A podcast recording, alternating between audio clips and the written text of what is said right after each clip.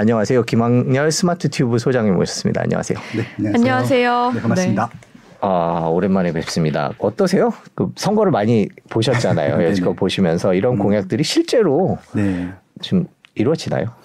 지난번에 제가 대선 전에 네. 나왔던 것 같고요. 네. 어, 그때도 아마 공약 가지고 얘기를 나눴었는데 음. 그때 공약하고 거의 대동소이하지 음, 않으신가요? 맞아요. 저도 그렇게 네. 얘기했습니다. 그러니까 지금 이거 네. 얼핏 보게 되면 이 공약들이 저는 이제 지자체 장애 선 공약인지 대선 후보의 공약인지 잘 모르겠어요. 음. 그러니까 예를 들어서 뭐 이 세제 개편들 같은 경우는 지자체하고는 상관없잖아요. 네. 그렇죠. 물론 이제 부담이 되긴 하겠지만 네. 이게 지자체 선거에 나올 만한 공약인지 잘 모르겠고 음. 어, 실질적으로 그래서 이제 이분들이 그냥 그 어떻게 보면 말 그대로 공약만 내세우신 것이 아닌가 생각이 들기도 하고요. 네. 그래서 여기서 좀 공약들을 좀 선별할 필요가 있는데 어, 기본적으로 공약의 거의 90%는 다 부동산 공약들이기 때문에 네. 아까 좀 말씀하신 대로 이미 진행되고 있는 것들이 한 반 정도 되고 아. 아, 진행할 것들이 한 반 정도 되는데 네. 그래서 진행되고 있는 것들은 좀 가속화 시켜줄 수 있는 것들인지 음. 진행되지 않는 것들은 어, 그 중에서 실제 진행이 될 만한 것들이 어떤 것들이 있는지 좀 선별하는 좀 음. 예, 그런 좀 insight가 필요하다. 그런 부분 하나만 말씀드리겠습니다. 구체적으로 여쭤보면 네. 재건축 재개발은 그 음. 두 후보 중 누구나 어, 당선이 돼도 신속하게 추진이 될 걸로 보이세요? 어, 일단은 이게 그 대통령령으로 할 수 있는 부분들이 있고 네. 법을 바꿔야 되는 부분들이 있기 때문에 법을 바꿔야 되는 부분들은 국회의 동의가 있어야 되는 것들이고요. 좀 대 다수당인 민주당의 의지가 좀 주죠 필요할 것 같은데 지난 5년 동안 계속 그 규제만 했었거든요. 그래서 네. 그것들을 하루 아침에 바꿀 수 있는 것인가라고 했을 때는 일단 선거에 임박했기 때문에 부동산을 좀 규제를 완화해야지 선거에서도 많은 표를 받을 수 있겠다는 좀 그런 인식들이 있었던 것 같고 6월 1일이 지나봐야 될, 된다고 말씀드렸던 이유 중에 하나가 선거 끝나게 되면 또 이게 또 하루 아침에 또 정책이 바뀔 수도 있는 부분이어서 네. 요 얘기는 좀 민감한 부분이기도 하고 그래서 막 다음 주에 한번 좀 분위기를 봐야 될 것 같아요. 아, 음, 그렇군요. 선거 끝나고 나서. 네. 자, 저희가 이제 지방선거 이후에 부동산이 어떻게 될지 얘기를 해봐야 될 텐데 일단 이후를 얘기하려면 지금 상황을 좀 알아야 될 것 같아요. 예, 네. 올 들어서 지금 이제 5월이 다 끝났습니다. 1, 2, 3, 4, 5월 정도 됐는데 지금 현재 부동산 시장 상황은 어떻습니까? 어, 굉장히 혼조세고요. 그래서 네. 오르는 지역들은 계속 오르고 있고 지금 내리는 지역들도 꽤 많이 증가했고 네. 무엇보다 거래량이 좀 급감한 상태라서 음. 이게 유의미한 통계로 보기엔 좀 부적합한 상황이라고 음. 보시면 될 것 같아요. 그래서 좀 지역별로 나눠서 말씀을 드리면, 드리면 서울은 작년 이맘때보다 거래량이 한 10분의 1, 조- 1 정도 토막 났어요. 네. 네. 10%가 준 게 아니라 90%가 거래가 지금 없어졌고요. 음. 그렇기 때문에 지금 관망세인데 그럼 보통 이렇게 거래량이 많, 절 줄고 그다음에 또 매물이 좀 많이 쌓여 있거든요. 네. 쌓이게 되면은 시세가 하락하는 것이 일반적인데 음. 시세는 또 하락하지 않고 있어요. 어, 2000, 그러니까 자- 지난주 금요일 날 KB에서 나온 통계 자료를 보게 되면은 네. 주간 아파트 시향 동향을 보게 되면은 네. 서울 25개구 중에서 22개 지역은 상승을 했고요. 네. 좀 노원구 하나만 지금 약보합 정도 나왔거든요. 그걸 네. 보면 아직까지도 어, 거래량은 많지 않지만 미미한 신고가 갱신들을 하고 있다고 봐주시면 될것 음. 같고, 어, 지금 집값이 떨어졌는데요라고 하시는 분들은 2021년도에 좀 호가로 거래된 것들이 있어요. 네. 예를 들어서 이제 박스권이 있을 텐데, 박스권 이상 거래된 것들 대비해서는 빠졌는데, 박스권 내에서는 지금 그 안에서만 움직이고 있지 음. 하락하지는 않고 있고, 음. 오히려 이 타입별로나 디테일하게 들어가게 되면은 신고가 갱신하는 것들은 계속 유지가 되고 있다고 보시면 될 것 같고, 지금 이제 조정이 되는 지역 중에서는 지방에서는 세종시하고 네. 대구 광역시가 굉장히 큰 조정이 되고 네. 있거든요. 이런 지역들 같은 경우는 일단 입주 물량도 많고 그리고 그 전에 또 많이 올랐, 올랐고요. 또 네. 대출 규제도 있고 또 이제 또 이런 다양한 규제, 그러니까 전매 제한이라든지 이런 것들이 음. 좀 몰, 그런 거 생기다 보니까 투자 수요층들이 빠져나간 사용 상황에서 신규 실수요자들이 유입이 되지 않은 상황에서 물량이 많다 보니까 조정이 되고 있는 시장. 그러니까 결국은 음. 이렇게 서울처럼 뭐 거래량은 적지만 신고가가 미미하게 갱신되는 시장과 음. 어, 지금 이미 많이 올랐고 수요가 또 유입되지 않은 상황에서 입주 물량이 많고 분양 물량이 많아서 조정되는 시장 이렇게 좀 양분화돼서 진행되고 있다. 음. 그 정도로만 전체 시장을 좀 파악하시면 될 것 같습니다. 지금 어떻게 딱 얘기하기는 좀 힘든 분위기네요. 전국적으로 보면. 전국 평균은 의미가 없을 것 같고요. 네. 지역 내에서도 올라가는 게 있고 내려가는, 내려가는 게 있고 혼조세. 다 디테일하게 봐야 될것 음. 같아요. 네. 자 이제 시장이 지금 지켜보고 있는 것 같아요. 정부를 지켜보고 있다는 느낌 받는데 네. 자 이제 지방선거 얘기를 해보겠습니다. 지자체장 들이 원래 권한이 부동산에 있어서는 좀 많죠.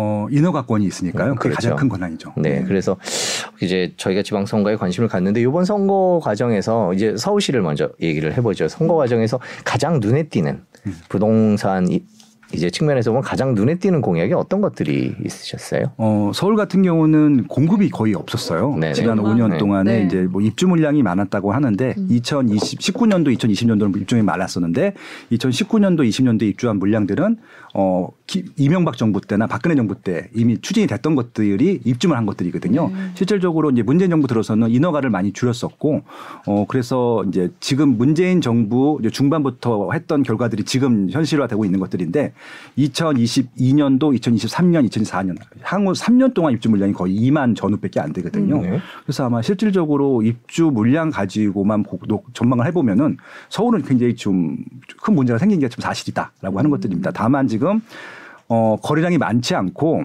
어, 실질적으로 지금 과- 매수하는 층들도 관망을 하고 있기 때문에 이게 시세 상승까지 연결이 안 되고 있는데 아마 6월 1일 끝나게 되고 실제로 이사철이 되게 되면은 이사는 해야 될 것 같거든요. 그래서 네.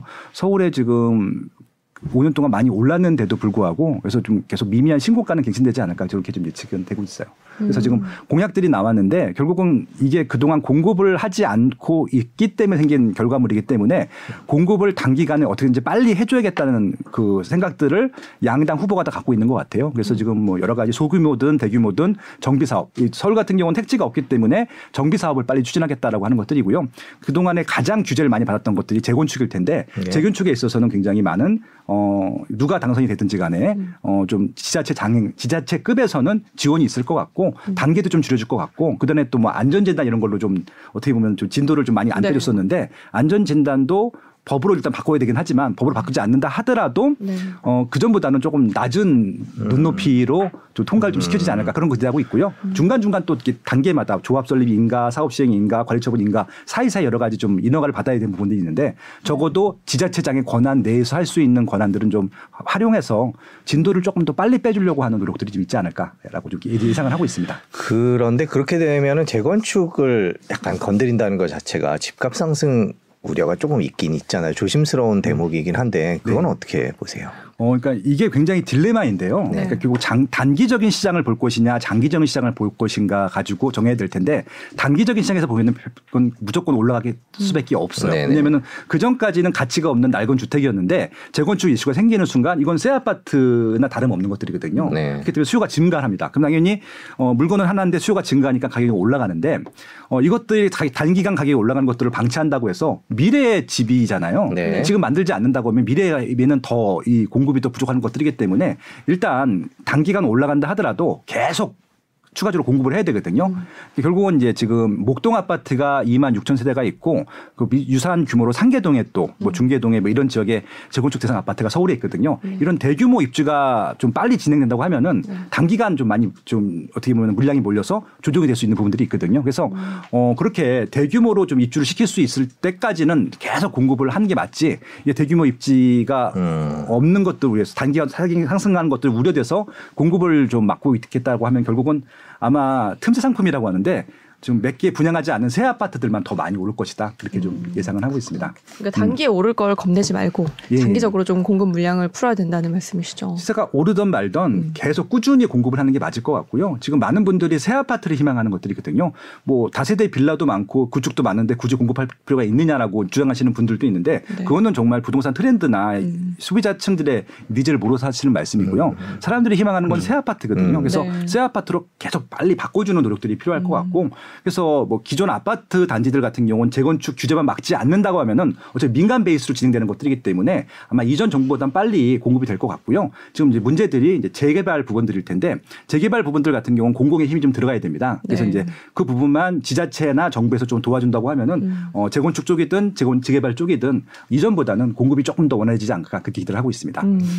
그 후보들 정책을 아까 김효민 기자가 살펴봤는데 그 청년 정책들이 좀 있어요. 젊은 분들의 내 집 마련을 위한 정책들 그런 것들은 어떻게 평가하세요? 어, 저는 굉장히 긍정적으로 보고 음. 있고요. 네. 어, 실질적으로 청년들은 지금 집을 살 수 있는 경제적 능력이 있는 것도 아니고 네. 그렇죠. 어, 그런 또 타이밍도 아니라고 생각을 하고 음. 있거든요. 지금 가장 공부 많이 해야 될 때고 직장 취직해서 지금 어떻게 보면 사회생활을 많이 해야 될 음. 때이기 때문에 오히려 돈을 버는 데 집중하기보다는 이제 자기의 경쟁력을 키우는 데 집중해야 되는 시기라고 생각합니다. 네. 어, 그 과정에서 어, 주거비가 굉장히 큰 부담이 되게 되면 청년들한테 굉장히 마이너스가 되는 것들이기 때문에 어, 정부나 지자체 입장에서 좀 양질의 저렴한 주, 주택들을 많이 공급해 주는 게 필요할 것 같고요. 다만 서울 같은 경우는 부지가 없거든요. 네. 그래서 기존에 좀 어떻게 보면 좀 노는 부지들이 좀 있잖아요. 음. 네. 공중에 그러니까 역세권을 개발하겠다고 하는 이유 중에 하나가 그런 것들인 것 같거든요.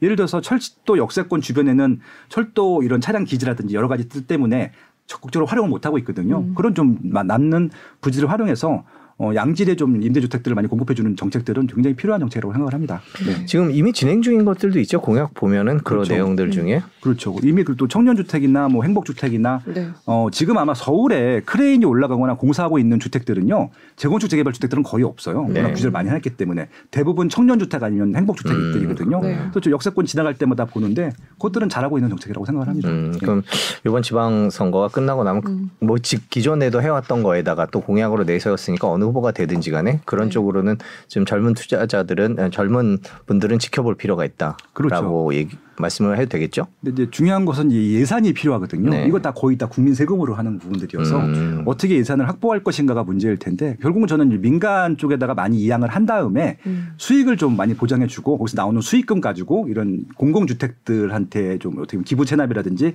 건설해주는 것 쪽으로 유도를 한다고 하면은 서로 다 윈이 될 수 있지 않을까 그렇게 좀 음. 기대도 하고 있고요. 네. 그럼 무주택자들은 좀 기다렸다가 정부 공급 물량을 좀 보고 청약을 하는 게 더 도움이 될까요? 아니요, 무주택자 분들도 좀 나눠야 될 것 같아요. 네. 말씀드린 대로 청년들 같은 경우, 좀 경제력이 부족한 층들 같은 경우는 임대주택을 적극적으로 활용해서 음. 어, 임대주택에 저렴하게 주거비를 낮추면서 생활하면서 뭐 재테크라든지 다른 활동들을 하는 게 중요하고 말씀드린 것들인 것 같고요. 네. 기성세대 중에 무주택자 분들 같은 경우는 기다릴 이유가 전혀 없다고 생각을 그래요. 하고 있고요. 하루라도 빨리 그분들은 내 집 마련을 하는 게더더 유리하다고 생각을 합니다. 음, 지금처럼 집값이 좀 많이 오른 상황에서도 예. 집은 사는 게 한 주택이라도 있는 게 유리하다는. 좀 여담이긴 한데 저도 네. 이런 얘기 하는 게 이제 좋아하시는 분들 있고 싫어하시는 분들 있을 텐데 네. 많이 오른 주택 사라고 말씀드려요. 아, 그 주택들이 그래요? 나중에 더 많이 올라갈 수가 음. 있으니까 오히려 오르지 않은 주택들은 나중에 오히려 가치가 좀 떨어질 가능성이 높거든요. 그래서 음. 오히려 가격이 중요한 게 아니라 내가 내가 출퇴근할 수 있고 내 애들이 학교를 다닐 수 있고 어, 보금자리라고 하잖아요. 좋은 네. 보금자리에서 안심하고 좀 잘 살 수 있는 주택들은 빨리 좀 마련하라고 말씀을 드리는 것들인데 음. 대부분 그런 주택들은 비싸요. 네. 예, 근데 그 더 비싸지기 전에 하는 게 맞는 것, 하는 것이 더 정답인 것들이지. 네. 그 주택이 시세가 내려오기 때까지 기다리라고 하는 것은 저는 좀 예. 음. 좀 그렇다고 생각을 합니다. 네. 예, 이런 얘기 하면 또 아마 데- 댓글이 또 막 올라올 텐데 아니요. 어, 실질적인 말씀을 드리고 음. 싶어, 네. 싶어요, 저는. 예. 그 지금 저희가 서울시장 선거와 관련돼서 부동산 얘기를 하고 있는데 네. 이제 지나면 선거 끝나고 뭐 어느 분이 당 두 분 중에 한 분이 당선 여러 분 한 분이 당선이 되면 당선자가 나오면 네. 그 이후에 저 달라질 만한 게 있을까요? 서울시에서 가장 눈여겨봐야 될 게 뭘까요? 어, 아까 말씀드린 대로 공급 부분들은 눈여겨봐야 될 것 같고요. 특히 재개발, 재건축이 있을 텐데 서울은 다른 방법은 없어요. 그래서 이제 어, 재개발 같은 경우는 공공의 힘이 들어가는지 좀 적극적으로 추진을 하고 있는지 좀 보시면 좋을 것 같고요. 음. 이건 어, 25개구가 있는데 아마 25개구가 다 상황이 다를 것 같습니다. 그리고 또 하나는 재건축인데 음. 재건축은 지난 5년 동안 내내 규제를 했거든요. 네. 근데 이제 누가 당선이 되든지 간에 재건축은 완화를 해줄 것 같아요. 그래서 음. 지금 그 규제 때문에 진도를 많이 못 나가고 있던 재건축 단지 중에서 어 좀 시기에 임박한 것들 단계가 어느 정도 진행된 것들 같은 경우는 관심을 갖고 적극적으로 내 집 마련 용도로 활용하셔도 어 좋지 않을까 음. 그렇게 좀 제안을 드리고 싶네요. 네. 음. 재건축은 아마 확실하게 더 빨리 진행될 것 같습니다. 아 그래요. 근데 이게 아직 저기 총선으로 180석이 아직 민주당이 갖고 있는데 그럼에도 불구하고 민주당도 어, 재건축에 대해서 속도를 낼 거란 생각이시죠? 왜냐하면 선거가 2년 동안 또그 민주당을 평가를 할 거잖아요. 네. 만약에 재건축이 지금 필요하고 공약까지 했는데 2년 동안 재건축에 대한 활성화 대책이 나오지 않는다. 그러면 음. 아마 또 2년 후에는 표로 심판 받을 것 음. 같거든요. 이번 대선에서 표로 심판 받은 것처럼. 그러니까 민주당 부분들도 그걸 알고 있기 때문에 아까 말씀드린 대로 재건축에 좀 여러 가지 장벽들이 있었거든요. 네. 초기에는 뭐 이런 또 단전 단전 진단이라든지 음. 진도 나가는 것들이 문제가 있었고 또 말기 에는 재건축 초과이익 환수금 네. 아까 뭐 그 송영길 후보도 말씀하셨던 징벌적 과세잖아요. 네. 음. 그런 것들 때문에 진도를 못 나오고 있었는데 그리고 또 이제 맨 마지막에 분양 당시에는 분양가 상한제 때문에 어 분양가가 현실화되지 않기 때문에 사업성이 떨어져서 또 진도를 못 나가는 경우도 있고 네. 결국은 이런 안전진단, 제초안, 그다음에 분양가 상한제 등등 같은 경우는 네. 아마 적극적으로 민주당이든 국민의힘이든 어좀 어, 음. 개선을 하지 않을까 그렇게 예상을 하고 있습니다. 어, 지금 댓글 하나 들어온 거 읽어볼게요. 이분이 행운의 티켓님이 13억인데 집에서 누전 누수로 고통스러운 곳도 이 집을 매매를 해야 되는 건지 사야 하는 건지라고 물어보셨어요. 그러니까 집이 너무 오래돼가지고 사실 그 살기는 힘든 곳인데 음. 그래도 그럼에도 불구하고 지금 사는 게 맞는지. 어, 지금 임차로 살고 계시다는 말씀이신 건가요, 그럼? 그 집을 앞으로 이제 어. 직접 매매를 해서 아, 네, 사, 이게 사고 그 정도라고. 하면 재건축을 임박한 단지들 네. 같은 경우일 텐데. 그러니까 재건축 어. 얘기를 저희가 하고 있으니까 아마 어, 지금 어. 뭐 저기 댓글 짧으시니까 저희가 잘 모르는데 네. 재건축 들어가는 게 일종의 저희 말로는 그 그런 속된 말로 그냥 몸빵한다 그러잖아요. 몬테크라고 몬테크한다 그러잖아요. 네. 예, 이제 그런데 들어가서 그렇게 오르기를 바르고, 바라고 사는 게 맞을까요? 라는 이런 본질적인 그렇죠. 질문이신 것 예, 같아요. 이거는 예. 정답이 없어요. 없어요. case by case일 텐데 어, 시기가 임박한 것들이 더 비싼 이유 중에 하나가 몸테크를 조금 해도 되는 것들이거든요. 네. 그런 것들은 이제 아마 본인의 경제적 가지고 경제를 가지고 판단하셔야 될 것 같은데 이게 또 그 사는 것과 거주를 동일시할 필요는 없잖아요. 그걸 네. 사두고 좀 깔끔, 깔끔하게 좀 인테리어를 해서 세를 줘도 되는 것들이거든요. 재건축이 된다 하더라도 뭐 1년 안에 뚝딱 되는 것들은 아니기 때문에 네. 만약에 10년 이상 재건축 단계를 기다려야 된다. 미리 사두군 싶다. 그럼 사두는 것들에 본인이 거주할 필요는 없을 것 같고요. 임차를 주셔도 될 것 같고 음. 대부분 지금 강남권에 있는 재건축 대상 아파트들의 임차비율이 높은 이유 중에 하나가 본인들은 또 안 살거든요. 근데 그렇죠. 나중에 재건축될 것이 알기 때문에 임차를 맞추는 건 들입니다. 대표적인 게 음마 아파트인데 음마 아파트 같은 경우는 임차 비율이 거의 80% 90%까지 간 적도 있습니다. 최근에는 또 어, 자가 비율이 높아지긴 했는데 네. 그런 단지들은 안 팔거든요. 음. 재건축될 게 뻔하기 때문에 그래서 그런 부분들은 임차를 보주셔야 되기 때문에 다양한 전략들이 나옵니다. 이것들은 무조건 음. 참고 살라는 게 아니라 불편하면 일단 고쳐서 사셔야 되겠죠. 네. 어, 리모델링이든 재건축이든 최소한 5년 이상은 걸리거든요. 네. 5년 이상 사, 사, 사, 5년 이상 거주할 것이 같으면은 본인이 거주하신다고 하면은 인테리어를 새로 하시는 게 맞아요. 음, 예, 그렇죠. 그, 예, 그렇게 네. 하시면 될 것 같고요. 그렇게 하시면 낡은 주택들도 살만할 거예요. 네. 예. 이분이 네, 임차인이시고 재건축 임박 아니고 음. 분당이라고 말씀을 아, 해주셨습니다. 네. 또 홍슈, 홍슈롱님께서 청년들은 임대를 적극적으로 활용하는, 활용하라는 말씀 잘 들었습니다. 네. 라고 말씀을 해주셨는데요. 네. 저희가 지금 지방선거 얘기를 하고 있는데 그 저희가 이제 취재를 하면서 보니까 그 홈페이지에 지역별로 이슈를 정리해 놓으셨더라고요. 보니까 아, 예, 아니 예, 예, 서울시내 예, 블로그에? 네. 정리를 해 놓으셨길래 그거를 잠깐 좀 여쭤보고 싶어 갖고요. 지금 네. 사실 서울시장 선거와 관련돼서 이제 각 지역별로 네. 이제 좀 약간 서울시 전체가 아니라 구별로 좁혀서 음. 그런 네. 공약들이 많이 있는데 음 이게 가나다 순으로 강남이 제일 먼저인 거죠. 예, 네. 강남부터 얘기를 하기 좀 그렇긴 한데 네. 강남, 서초, 송파 이런 쪽은 어, 그 눈에 띄는 그런 공약들이 어떤 게 있습니까? 어, 솔직히 이 지역은 워낙 호재들이 많아요. 지금도 음. 워낙 제일 좋은 입지고 수요가 많은데 그러니까 호재들을 입을 언급해 드리지 않는 게 더 도움이 될것 음. 같고 일단은 뭐냐면은 이 지역은 일자리가 지금도 많습니다. 네. 일자리 일자리 예. 공약을 떼- 따로 따로 할 필요도 없이 많거든요. 아마 경기 경기도 공약 오늘 할 시간이 없겠지만 음. 경기도 공약은 대부분 다 일자리 공약이에요. 네. 어, 그 교통망 공약이라. 근데 네.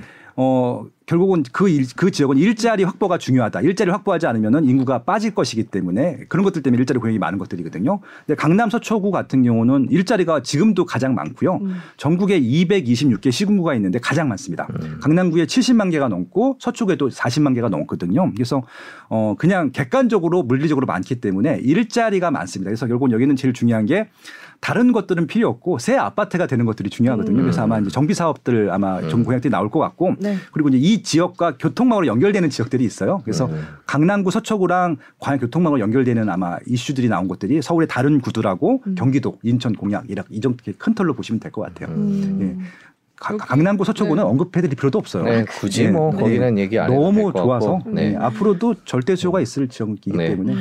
그다음에 순서를 약간 건너뛰어서 예. 이제 그 저희가 블로그에 있는 그 순서가 용산구 얘기를 좀 해볼게요. 그 아무래도 네. 근데 그 집무실이 들어오면서 더 네. 관심을 갖고 받는 곳이기도 한데 용산구는 용산구에 관한 공약들은 어떤 것들이 있었고 어떻게 보세요? 어, 용산구는 일단은 저희 의지만 갖고 될 수 있는 부분들이 있고 네. 또 미군과의 협의가 필요한 부분들도 음. 있고 정치 권에 또 협의가 필요한 부분들이 있을 텐데 가장 중요한 이슈는 지금 미군 부지들을 언제 빨리 어떻게 어, 이게 반환을 받는지가 중요할 것 같고 그리고 이제 그 용산 공원에 대한 부분들 미군 부지들에 대해서 어떻게 개발할 것인가 그런 공약들이 좀 있고요. 그리고 또 여기에 향후에 일자리가 또 많이 들어올 부지이기도 하기 때문에 네. 교통망을 어떻게 연결시킬 것인가 그런 공약들이 대부분이고요. 음. 가장 중요한 것은 이 미군 부지들을 어떻게 언제 화- 음. 반환받아서 활용할 것인가 예, 그런 부분들의 포인트가 맞있다고 음, 보시면 될것 같습니다. 그런 음. 부분을 지켜보면 되겠군요. 예. 자, 네. 그러면 반대로 청와대가 이제 공개가 됐습니다. 종로구 쪽은 어떤가요? 그쪽은 이제 예. 거기가 공원인처럼 그렇게 공개가 됐는데. 네.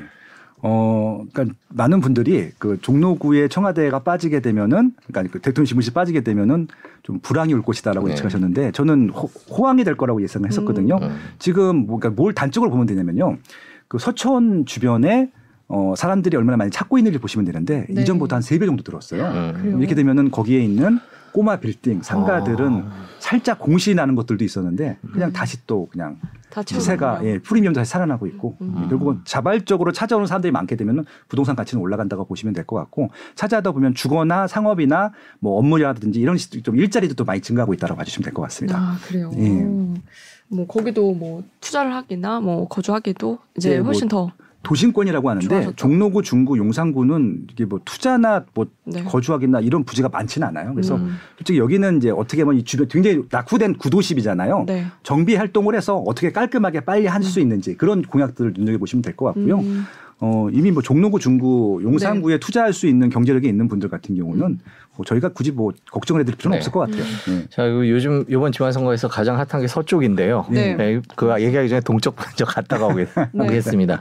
강동구, 강진구, 성동구 이렇게 또 네. 분류를 해놓으셨네요. 보니까 여기도 보면 어, 개발이 예정돼 있거나 뭐 투자를 하, 정비를 하는 지역들이 제법 있네요. 보니까. 어, 일단 가장 끝 쪽이 강동구일 텐데 강동구 같은 경우는 이제 정비 사업이 지금 마무리 단계입니다. 이제 네. 둔촌주공만 이제 남아 있는데 음.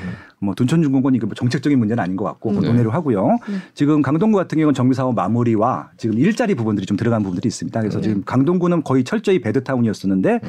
어, 강동 이제 고덕 밸리라고 해서 일자리 타운들을 지금 집중적으로 개발하고 음. 있고 어, 이제 거의 주, 종반 다 다다랐거든요. 네. 그와 함께 어, 세종고속도로라든지 그다음에 지하철 지하철 9호선 연장이라든지 그다음에 또 이제 GTX 부분들도 음. 조금 그다음에 또 8호선 연장 뭐 이런 부분들이 있습니다. 그래서 거기는 지금 일자리가 확장되는 부분들하고 그다음에 교통망이 좋아지는 부분들 공약들로 네. 많이 나와 있었고요. 그건 이미 진도가 나가고 있기 때문에 음, 그냥 언제 되는지만 지켜보시면 될 것 같고 네. 그것들이 좀 구- 가시화되기 전에 어 뭐 이사 가실 분들은 좀 미리 가시면 좋겠어요. 아, 집- 집값이 그래요? 더 올라갈 수밖에 없는 입지이기 아 때문에 이쪽으로 이사를 예, 갈 가실 사람들은 준비하실 분들은 음. 나중에 집값 빠지면 가야지 빠질 일은 없을 것 같습니다. 왜냐하면. 일자리가 증가하기 때문에 네. 일자리가 증가하는 게 제일 좋은 호재거든요. 음. 근데 강동구 같은 경우는 음. 일자리까지 증가하고 있기 때문에 네. 일자리, 교통망, 새 아파트 3대 호재가 다 있는 입지라서 음. 뭐 강동구 같은 경우는 뭐 예. 그렇군요. 그리고 여기가 강남이랑 상대적으로 또 가깝잖아요. 음. 그렇죠. 네, 음. 그래서 여기로도 수요가 많이 몰리는 것 네. 같습니다. 그리고 아까 광진구 말씀하셨나요? 네. 그래서 네. 이제 그 강동구의 이제 정비 사업이 거의 끝나가고 있거든요. 재- 재건축이. 어 그렇게 되면 그 다음 단계는 아마 광진구가 될 것 같고요. 광진구에는 자양동과 구이동과 광장동이 한강변에 있는 라인입니다. 원래 광장 아니 광진구가 더 비싼 입지였어요. 더 좋은 입지고 수요가 네. 많았었습니다. 어 그러니까 이제 한강변 입지기도 하고 음. 거기 워커힐 호텔부터 해서 네. 이제 건대 입구역까지 한강변이 있었는데 그때서 90년도 전후 그러니까 80년대 90년대 집중적으로 개발이 됐던 입지들일 텐데 음.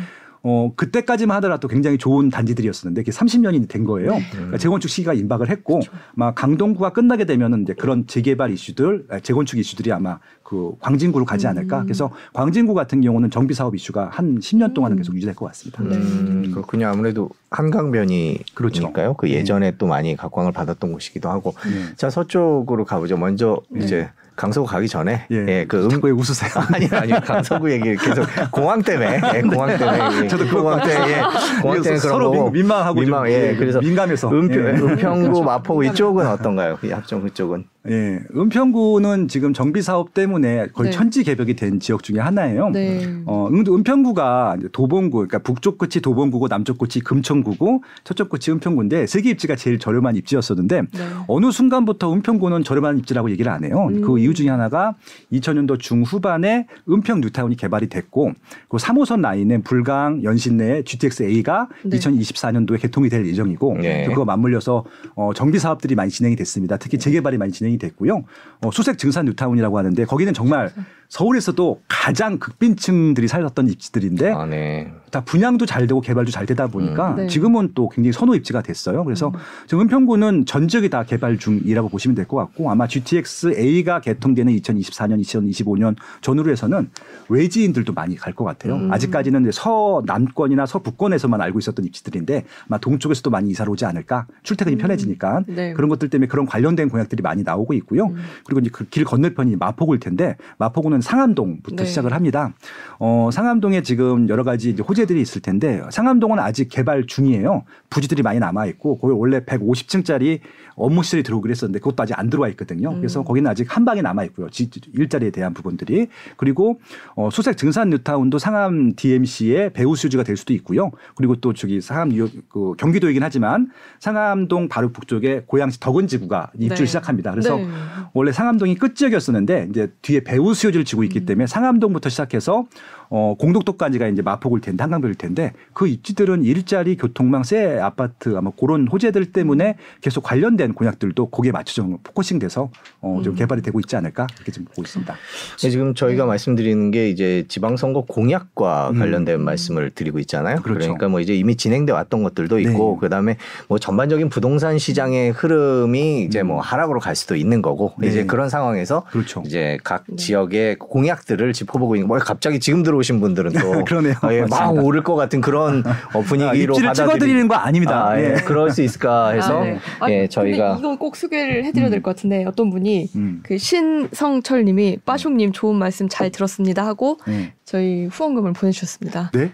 저희가 후원금을 저희가 이걸 네, 어쨌든 나오나요? 받- 네, 네. 저희가 이걸 받아본 건 저기 되게 오랜만인 것 같아서 그래요? 예, 네. 지금 당황한 것 네, 같습니다. 단어도 제가 뭐 어, 너무 오랜만에 올라셨나요? 5만 원을 보내주셨는데 네, 네. 신석철님, 네, 오늘 로또 사시기 바랍니다. 당첨되시라고 네. 네. 기운 넣어드리겠습니다. 네, 예, 네. 당첨되라 야. 예. 감사합니다. 네. 감사합니다. 네. 예, 자, 저희가 지금 이제 서울 쪽을 쭉 짚어보고 음. 있는데요. 이제 관악 동작 그다음에 강서 이렇게 이렇게 남쪽.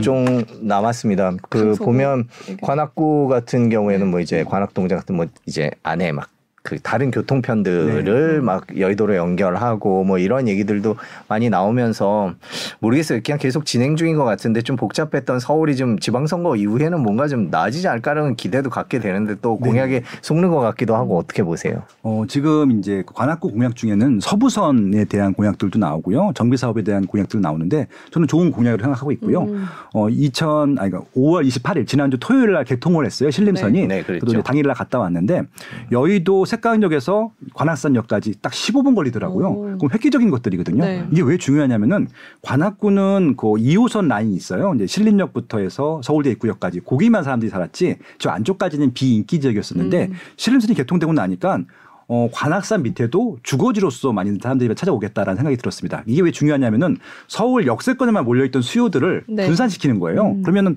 아무래도 시세가 더 많이 올라갈 것들이 좀 분산되다 보면은 오히려 이제 이런 좀 시세가 안 올라갔던 네. 지역들의 어, 수요가 좀 분산됨으로써 안정화 효과를 볼 수 있거든요. 근데 지금 신림선만으로도 꽤 큰 효과를 볼 수 있을 것 같은데 신림선 부쪽에 은평구하고 시- 관악구를 엮게 되는 서부선이라는 게 또 계획이 개발 계획이 돼 있고요. 네. 또 관악구 내에도 난곡선이라는 것들도 개발 계획이 돼 있습니다. 이렇게 되면은 취약 지구들의 다 역세권이 되는 것들이거든요. 그러면 서울에서도 굳이 경기도에 신도시를 개발하지 않는다 하더라도 신도시 개발 효과가 생길 것 같아요. 음. 신도시를 개발하는 이유는 서울의 몰린 수요들을 분산시키는 것들이거든요. 그래서 관악구에 있는 난곡선이라든지 서부선 개발, 추가 개발 같은 경우는 굉장히 좋은 공약이고 빨리 추진되기를 저도 기- 어, 개인적으로 기대를 하고 있습니다. 네. 그리고 저는 개인적으로 궁금한 게 이제 서울 강남 같은 곳은 오를 때도 많이 오르고 빠질 때도 잘 안 빠집니다. 근데 외곽 쪽으로 갈수록 뭐 이렇게 정체기일 때 더 쉽게 빠지는 경향이 있더라고요. 그렇죠. 그래서 이런 곳에 진입하기가 좀 이제 겁이 나실 수 있을 것 같아요. 네. 그런 부분에 대해서는 뭐, 뭐 영등포구도 물어보고 하셨는데 음. 어그 어떻게 골라야 하는지 어떤 걸 보고 좀 기준을 삼아서 네, 일단은 지금 굉장히 중요한 포인트를 짚어주셨었고요.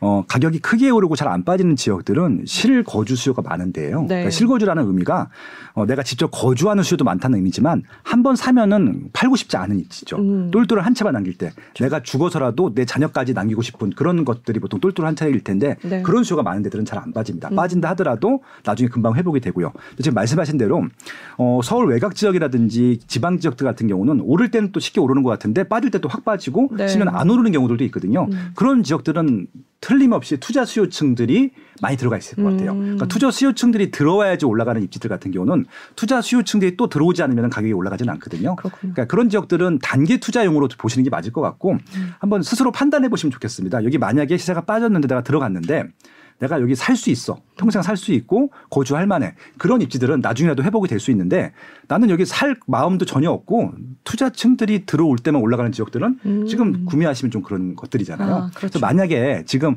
많이 올랐다가 빠진 지역 중에 나중에는 입지가 좋아질 것 같고 수요도 많아질 것 같고 수요가 증가할 것 같고 이런 지역들이 있잖아요. 그러니까 관악구가 대표적인 지역 중에 하나일 텐데 네. 노도강, 금강구, 중랑구가 포함해서 일곱 개 구가 서울에서 제일 시세가 낮은 지역 중에 하나입니다. 네. 어, 노도강, 금강구를 설명드릴 필요는 없죠. 아, 네. 그 정도는 중랑구까지? 포함해서. 네. 예, 그 지역은 서울의 25개 구 중에서 하위 7개 구인데 네. 그 지역들은 제일 늦게 올랐고 그다음에 또 제일 먼저 빠질 거예요. 음. 네. 그런 지역들은 왜 빠지냐면은 가격이 저렴하기 때문에 음. 비싼 지역들은 투자 수요층들이 잘 안, 투자자들이 잘 안 들어가요. 음. 투자자들이 비쌀 것만 살 것 같은데 대부분 싼 것들을 합니다. 음. 비싼 것들은 투자를 안 하죠. 돈이 많이 들어가니까. 네. 그래서 이제 쉽게 살 수 있는 것들이 많이 올랐던 이유는 투자 수요층이 그동안 많이 들어갔던 이유인데 지금 다 주택자들 한 채 정도로 몰아가는 똘똘한 한채 전략으로 가다 보니까 좀 저렴하게 싸게 샀던 것들을 음. 던지거든요. 그래서 좀 많이 빠지고 있긴 한데 그 빠진 입지 중에서 분명히 아까 말씀드린 대로 일자리나 교통망이나 새 아파트가 들어오는 입지들은 수요가 채울 거거든요. 네. 그런 입지들은 오히려 지금 빠졌을 때 들어가시는 것들도 하나의 전략이 될수 음. 있다라는 네. 말씀을 드리고 싶고요. 그것들은 뭘 보시면 되냐면은 제가 이제 제 블로그에도 소개를 해드렸지만 공약하신 것들이 있어요. 근데 공약하는 것 중에서 교통망이 들어오는지 새 아파트 정비 사업이 추진되고 있는지 일자리가 들어오고 있는지는 그건 저 결정이 돼 있고 이미 추진이 되고 있거든요. 네. 체크만 해보시고 세 개가 다 확정이 돼 있다. 그럼 지금 빠졌다. 그럼 무조건 사시는 게 맞죠. 음, 예, 공약만. 보더라도 지금 네. 어, 매수 여부를 결정할 수 어, 있겠죠. 중요한 말씀을 지금 네. 해주신 것 같습니다. 네. 영등포구는 어떤가요?라고 웰시코기님이 여쭤보셨네요. 영등포구. 어, 영등포 구는 이게 좀 일단 여의도는 건가요? 영등포구에서 논의하겠습니다. 네. 여의도는 너무 좋고 비싼 그렇죠. 입지라서 어, 보통 이제 토지 거래 허가 구역이라는 게 있어요. 네. 워낙 수요가 많기 때문에 여기에 거래하려고 하면은 음. 어, 지자체 장애 허가를 받아라고 합니다. 그런 입지들은 무조건 하시는 게 맞고요. 왜 허가를 받 아야 될 정도로 수요가 많은 정도로? 것들이거든요. 네, 네. 여의도가 그런 입지이기 때문에 여의도는 논외로 음. 하고요. 음. 능력 있으면 들어가시면 돼요. 지금이라도. 네. 여의도 제외한 입지 중에서는 지금 당산동이 있고 그다음에 이제 물레동, 신길동 뭐 이런 부지들이 있고 음. 대림동이 있습니다.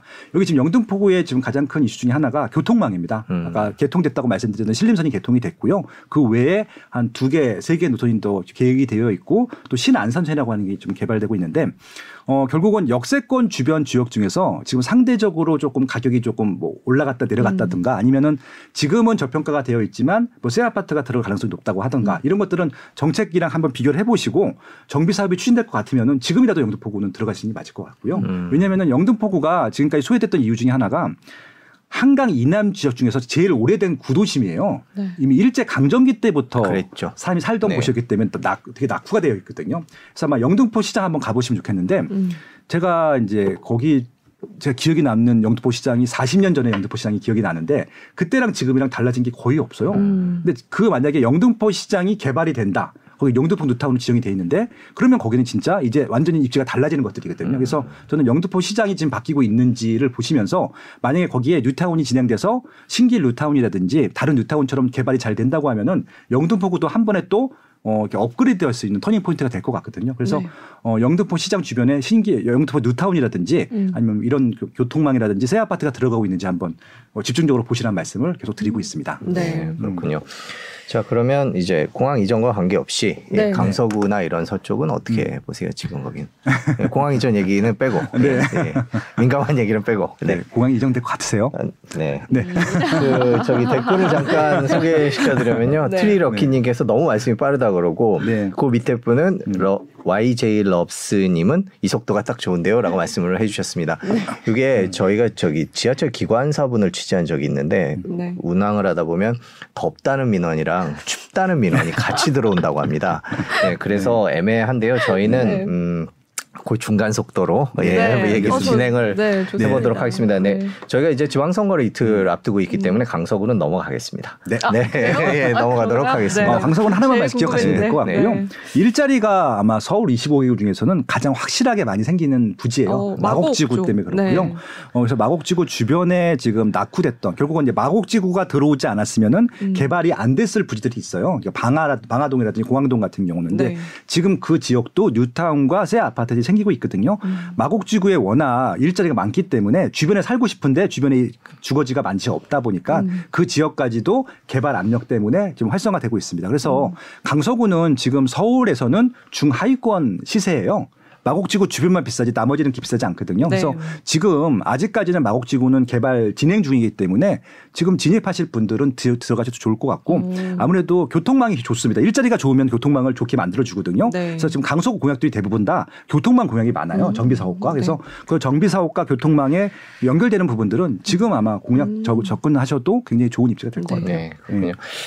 그 강석으로 해달라는 분과 개항은 어떨까요라는 직구준 분들이 계신데요. 예, 네. 저희가 이제 경기도로 넘어가야 되니까. 예, 네. 계양구는 네. 삼 3기 신도시가 확정이 되어 있고 가장 많이 가장 먼저 토지 보상이 끝났어요. 음. 그래서 아마 어 계양구에 신규 아파트들이 많이 들어올 예정인데 음. 계양구는 그 전까지는 공장 지대로서 주거지로서 선택을 못 받던 입지거든요. 네. 이 아파트가 대규모로 들어가게 되면 좋은 이유 중에 뭐- 뭐냐 가장 중요한 건 뭐냐면은 이제 주거지로서 전혀 몰랐던 입지들이 주거지로 이제 부각이 됩니다. 그렇게 되면은 나중에 계양구를 지나갈 때, 어 여기에 이런 좋은 주거지가 있었어. 그때부터는 이제 지역 프리미엄이 올라가는 것들이죠. 그래서 계양구는 향후에는 점점 더 좋아질 것 같아요. 네. 누가 당선되는 상과 무관하게. 예, 이건 이미 진도가 나가고 있었기 때문에 네. 그 진도만 나가게 되더라도 네. 어, 굉장히 좋아질 입지다. 라고 네. 말씀을 드립니다. 어, 저희 오늘 댓글이 너무 좋은 게 많아서 계속 진행을 못하고 댓글 음. 소개만 드리고 있는데 헬레나 김님께서 오랜만에 오셨는데 광장동 한강변 아파트는 오래되었는데 어떻게 생각하시는지 아까 말씀을 해주셨죠? 네. 얼핏.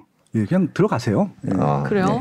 네, 그렇군요. 네. 편하게 가볼 수 네, 있게 그리고. 호재가 없는 곳은 없네요. 개별 입지, 개별 단지로 봐야 할 듯 싶습니다라고 성숙해지는 중님께서 말씀을 근데 지금 그러니까 이게 좀 해주셨습니다. 개인적으로 좀 이런 말씀 드리기도 좀 안타까운 일 중에 하나인데 네. 서울은 호재가 없는 구가 없어요. 25개 구 음. 중에서 또 경기도도 서울에 인접하에 있는 구들 같은 경우는 서울에 수요가 많은데 공급이 없기 때문에 네. 그 수- 공급을 나눠서 활용하고 있거든요. 그래서 서울과 서울 주변에 있는 인천, 경기 도 지역은 굉장히 호재가 많고 네. 말씀드릴 게 너무 많고 저도 매일 말씀을 드리는데 그러면은 말씀 안 드리는 지역들이 있잖아요. 음. 전국의 17개 광역 지- 지자체 중에서 제가 거의 언급하지 않는 지자체가 10개가 넘어요. 네. 그다음에 시군구가 226개 말씀드렸는데 거의 한 180개는 언급을 아예 안 하거든요. 음. 개인적으로 이제 그런 지역들이 좀 안타까운 거죠. 음. 왜냐면은 호재가 많다는 건 딱 하나예요. 수요가 증가하고 인구가 증가하다는 것들이거든요. 그러면은 어딘가는 줄고 있고 어딘가 증가하고 있을 텐데 음. 주는 쪽에서 이사를 오는 것들이거든요. 근데 지금 주는 쪽을 제가 말씀드릴 수가 없는 이유 중에 하나가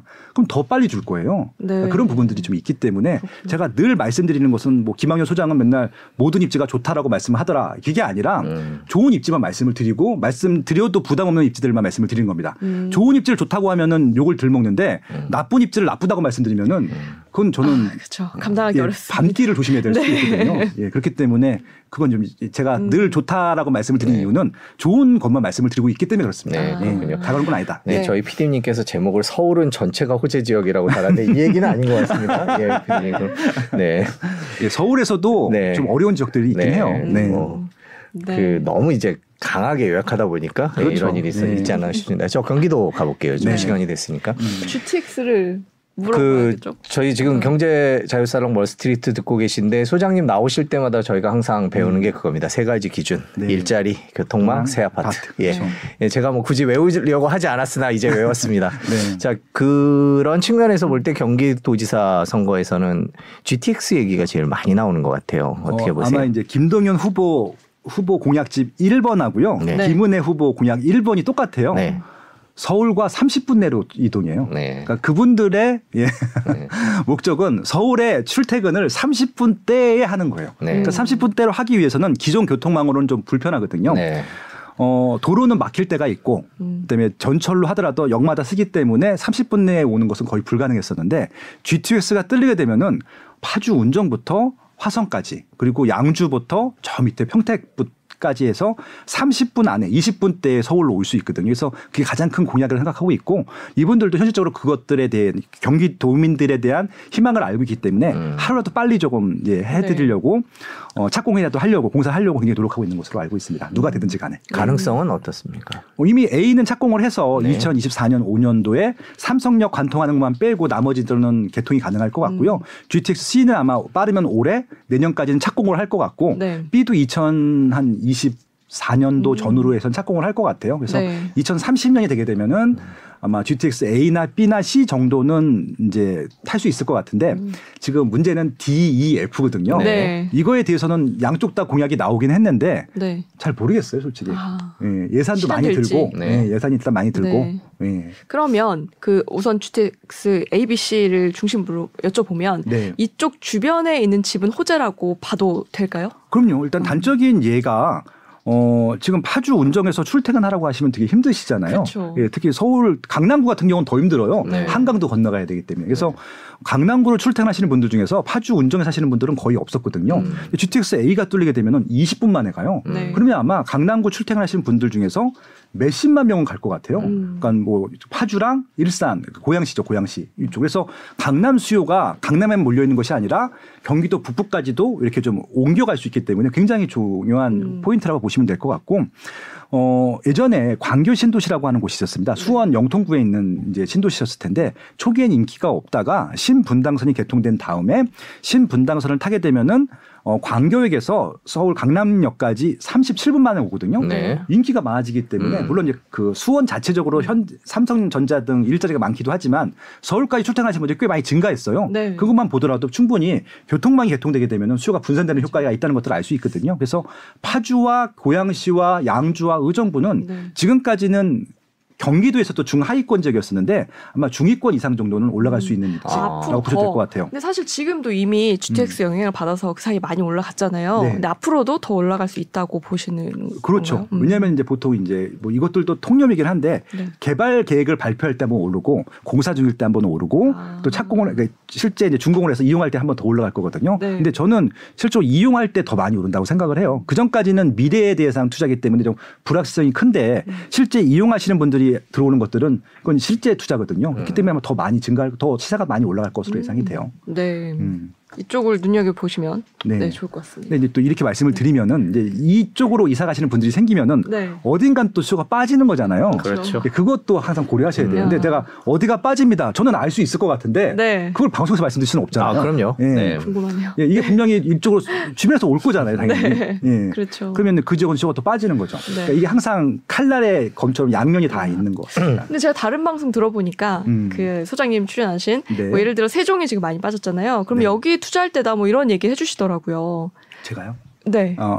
대구나 뭐 세종 이런 데 빠진 곳이 이제. 들어가 들어도 좋은 곳이다라고 어, 하시던데. 그러니까 이제 그 기본적으로 네. 제가 아까 말씀드린 호재 일자리가 있고 교통망이 좋고 새 아파트가 있는 입지들은 어, 거주 수요가 많은데 제일 중요한 거는 일자리가 중요한 이유는 사람을 묶어두는 것들이거든요. 음.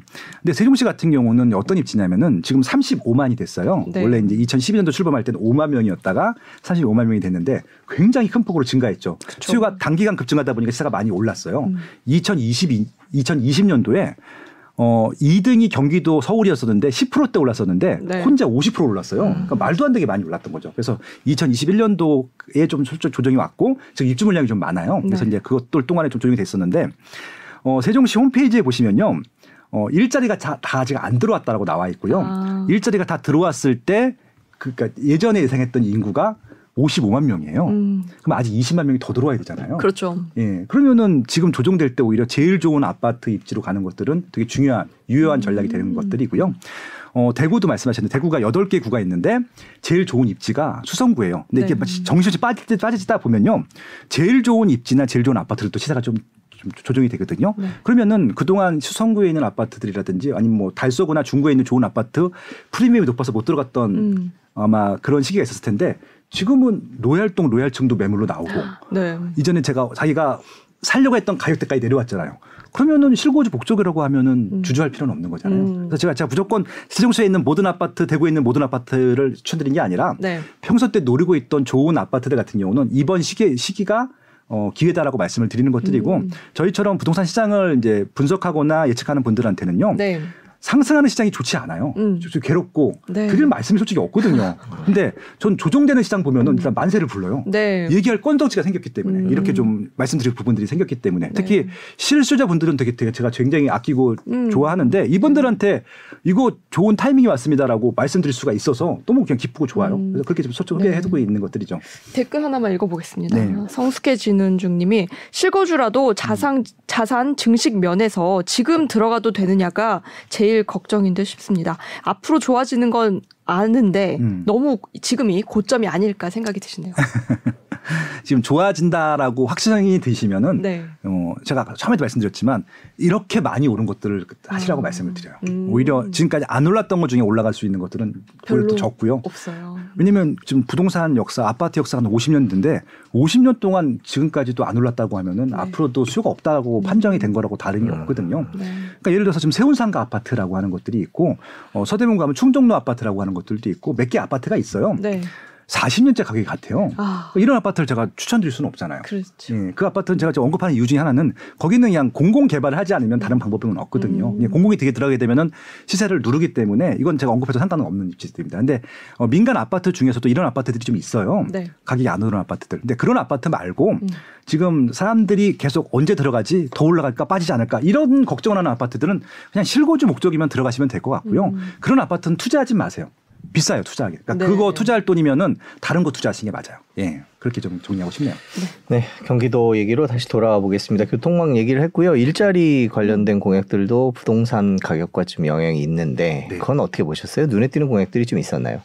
어, 지금 이제 이것들도 대부분 다 이미 확정이 되어 있던 것 같고요. 네. 예, 거기다가 숟가락만 얹은 느낌이 살짝 들었었는데 일자리를 공공에서 만들 수 있는 것들은 없어요. 그러니까 이제 지난 문재인 정부에서 일자리를 많이 만들겠다라고 공약을 하셔갖고 공약을 많이 만들었는데 만든 것은 대부분 다 단기 알바였거든요. 음. 공공기관. 네. 예, 이제 그런 것들은 일자리라고 할 수 없고 왜냐하면 음. 그거는 정책이 바뀌거나 정권이 바뀌게 되면 바로 없어지는 일자리이기 때문에 네. 가장 중요한 거는 민간 기업들이 안정적으로 정규직으로 할 수 있는 일자리들이라든지 이런 것들이 중요하거든요.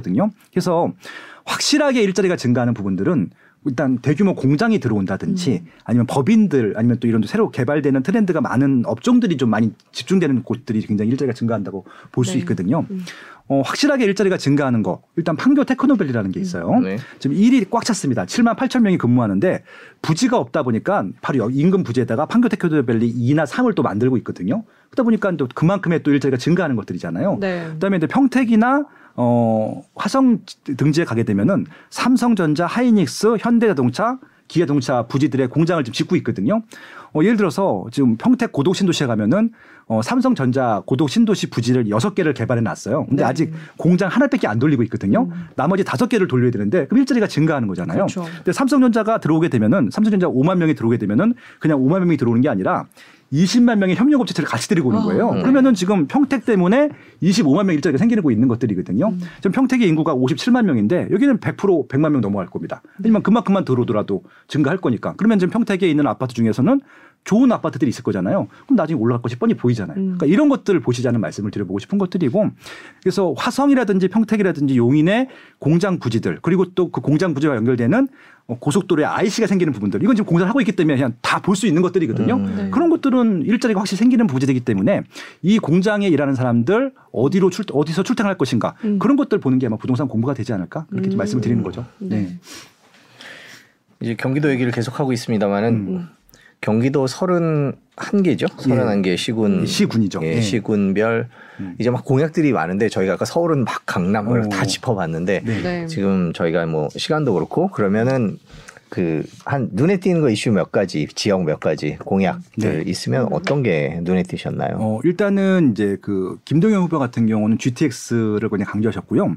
그다음에 김은혜의 그 후보 같은 경우는 좀 되게 재밌게 봤던 음. 것이 서울가의 30분뿐만이 아니라 경, 이 수도권 내에서 30분대로 가겠다는 공약들이 좀 많이 보였었어요. 네. 그러니까 순환선 같은 걸 많이 만들거든요. 음. 그러니까 GTX DEF 같은 경우가 특히 EF는 서울 그러니까 수도권 외곽을 돌리는 거예요. 네. 그러면은 이렇게 거의 뭐 이렇게 격자 무늬로 음. 역세권이 생기기 때문에 어, 서울, 경기, 인천은 하나의 이제 생활권이 되는 것들이고 어디를 가든지 간에 30분 안에 가겠다라고 하는 공약들이 눈에 띄었, 띄었었고요. 근데 이거는 김은혜 후보가 결정할 수 있는 문제는 아니에요. 음. 국가 예산이 들어가야 되는 부분들이기 때문에 그래서 만약에서 어, 현 정부랑 연합을 해서 일단은 착공이라도 시킬 수 있으면은 그런 부분들이 굉장히 경기도나 음. 수도권 주민들한테는 굉장히 좋을 것 같다라는 공약들이 눈에 띄었었고요. 음, 네. 어, 또 하나는 이제 그런 이제 신도시 사업들은 이미 이전 정부에서 확정이 되어 있었기 때문에 네. 신도시 주변을 활성시키기 위해서 어, 교통망과 일자리들을 어떻게 보완할 것인가를 부분들일 텐데 어, 김동연 후보가 되게 산업 협력 협동이라든지 이런 부분들을 굉장히 많이 또 디테일하게 조사를 해놓은 게 있더라고요. 네. 그래서 어, 결국은 경기도는 일자리가 확실하게 증가하는 부분들이 어디 포인트인지 공약 지역을 보니까 좀 알 수 있었던 것들이 있었었고요. 네. 그리고 이제 교통망은 이미 아까 말씀 GTX A, B, C는 확정이 되어 있으니까 그 이외에 어, 하나라도 착공을 하거나 예타가 통과할 수 있는 어, 지역들이 포함된 지역들 같은 경우는 이런 교통망에 대한 호재들을 좀 보실 필요가 있을 것 같아요. 음. 교통망. 네, 음. 계속 강조를 해주시고 있습니다. 그렇군요. 그 지금 얼핏 말씀해 주신데 제가 느낀 뉘앙스는 그 서울시장 후보들의 공약보다는 경기도지사 후보들의 그 공약 특히 부동산과 관련돼서는 그게 조금 더 구체적이고 음, 내용이 있어 보인다라는 뉘앙스를 약간 풍기신 것 같은데 맞나요? 아니, 그러니까 솔직히 정확히 말씀하셨 던 것고요. 왜냐하면 네. 서울 같은 경우는 네. 입지가 너무 좋잖아요. 네. 솔직히 누가 되든지 간에 숟가락만 얹어 놓는 거라고 네. 보거든요. 네. 가만히 있어도 알아서 돌아가요. 네. 대부분. 네. 그리고 이제 정비 사업을 규제를 할 것이냐 말 것이냐 그것만 네. 판단하는 것들이고 네. 나머지 문제들은 없을 것 같아요. 네. 기업체들도 워낙 잘 하고 있고 네. 좋은 일자리 많기 때문에. 근데 경기도 같은 경우는 어, 경기도가 어떻게 보면은 지방을 대변한다고 볼 수 있을 것 같은데 경기도가 31개 구군이 시군이 있는데 좀 일자리가 많은 시군이 있고 일자리가 없는 구군이 있거든요. 정확하게 지방에서도 일자리가 많은 지역이 있고 일자리가 없는 지역이 있을 텐데 딱 보면 이제 명확한 거예요. 일자리가 없는 지역들은 인구가 줄고 있고 일자리가 네. 많은 지역들은 인구가 증가하고 있거든요. 경기도 내에서도 어, 공약은 31개 지역들이 다 나와 있긴 한데 그냥 공약이 추진 안 될 가능성이 높은 지역들이 있어요. 그래서 음. 굉장히 디테일하게 그런 지역들을 살리려고 노력을 하는 것들이 보여가지고 그런 부분들을 말씀드렸고요. 아마 이건 지방 지자체 분들도 공약에서도 마찬가지일 텐데 확실한 거, 그러니까 이게 진짜 선언적인 의미나 희망 사항이 아니라 확실하게 진행될 수 있는 것들이 무엇인지 한번 포인트를 보시면 될 것 같고, 어, 경기도는 그래도 그나마 일자리가 증가하는 부분들이 많아서 좀볼 곳, 볼 지역들이 많았다. 그렇게 좀 정리해 보고 싶습니다. 네.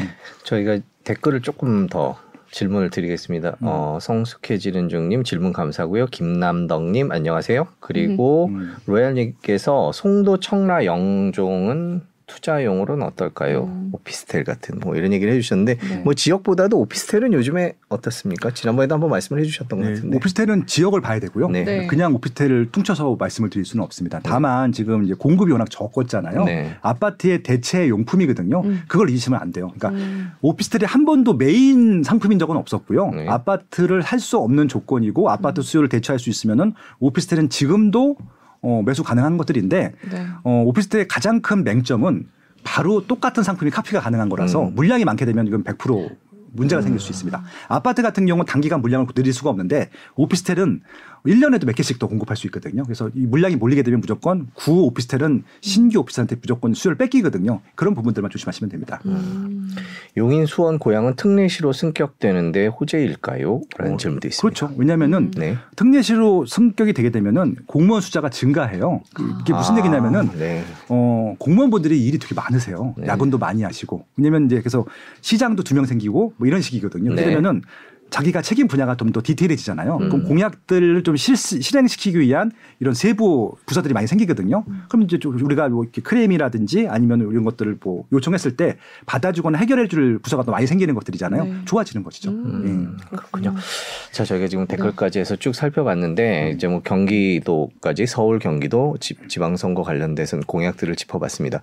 근데 저희가 쭉 공약들을 짚어보면서 듣는 본질적인 질문은 이렇게 기존에 계획이 돼 있던 사업들을 이제 후보들이 이제 공약으로 채택을 해서 얘기를 하고 그 후보 중에 한 명이 당선이 돼서 어 이제 일을 시작을 하면 실제로 그 진행 속도가 더 빨라진다거나 아니면 어 실제로 공약으로 내걸었던 것들이 전격적으로 이루어진다거나 이런 일들이 많이 있습니까?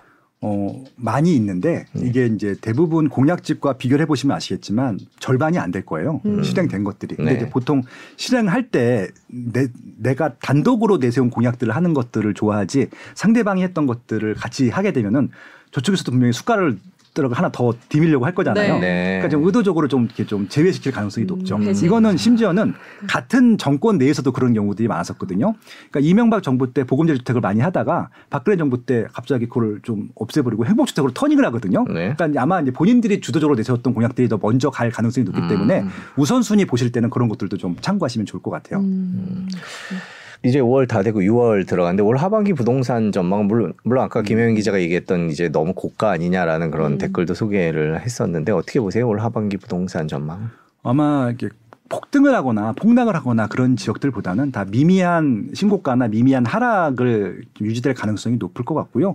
뭐 가장 중요한 건 입주 물량이 적은 데들 같은 경우는 음. 하락할 가능성이 좀 없다고 봐요. 네. 서울이 대표적인 예고요.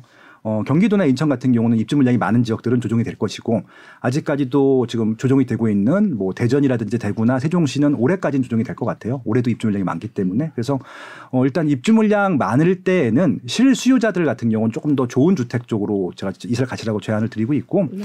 어, 다만 이제 지금 지금까지 오르지 않았기 때문에 또, 또, 또 선거 공약에서 개발을 해주겠다라고 공약 내세운 것들이 있었기 때문에 그것만 믿고 묻지마 투자하시라는 말씀, 묻지마 투자하시지 말라는 말씀을 드리고 있는 것들이고 어, 제 용어로 삽을 뜨는 거 보고 들어가시라고 말씀드리거든요. 음. 실거주든 투자든 네. 예, 그렇게 좀 묻지마 하지 마시고 확실한 것들을 챙기시면서 어, 시장을 보셨으면 좋겠다라고 좀 제안드리고 싶네요. 네. 그 지방선거 이후에 이제 음. 정부가 새로 들어선 음, 현 정부가 기존에 이제 추진하려던 그런 정책들을 조금 더 강하게 추진하지 않을까라는 예상이 있었는데 그거에 대해서는 어떻게 보세요? 어, 아마 이제 2년 후에가 총선이기 때문에 네. 아마 이제 총선에 올인해서 이제 아마 전략들을 짤 것 같고 음. 어, 그렇다 보니까 뭔가 이제 좀 그전보다, 그러니까 이전 정부에서 하- 못했던 것들을 가시화하는 노력들을 할 것 같아요. 네. 그게 아마 이제 정- 공, 공급이었고 공급 중에서 재건축일 것 같고 그리고 또 이제 어, 임차인들도 굉장히 좀 심각한 상태거든요. 8월 달에 임대차 입법 돌아오는 물량들이 있을 텐데 그렇죠. 어, 임대차, 임차인들에 대한 공약들 이런 것들이 아마 중점적으로 나올 가능성이 높다고 판단하고 있고 어, 그래서 저는 이제 일단 공급이 이 시장의 문제를 해결할 수밖에 없다고 생각하고 있기 때문에 공급 부분들만 좀 눈여겨 보셔도 좋을 것 같다라고 좀 말씀드리겠습니다. 음, 저희가 긴 시간 동안 지방선거에 나오신 분들의 공약과 앞으로 부동산 전망을 짚어봤습니다. 그뭐 다소 민감한 얘기가 있는데 저희가 오늘은 그거는 건너뛰었고요. 예, 뭐 저희가 방송 네. 전에 네. 약- 잠깐 고민을 하긴 했습니다만은 네. 그뭐 다 아시지만 이제 김포공항이나 이런 음. 관련된 얘기들은 저희가 선거 이후에 다시 자리를 마련해서 어, 음. 얘기를 나누도록 그렇게 하도록 하겠습니다. 네. 자, 긴 시간 고맙습니다. 네. 예. 감사합니다. 예. 감사합니다.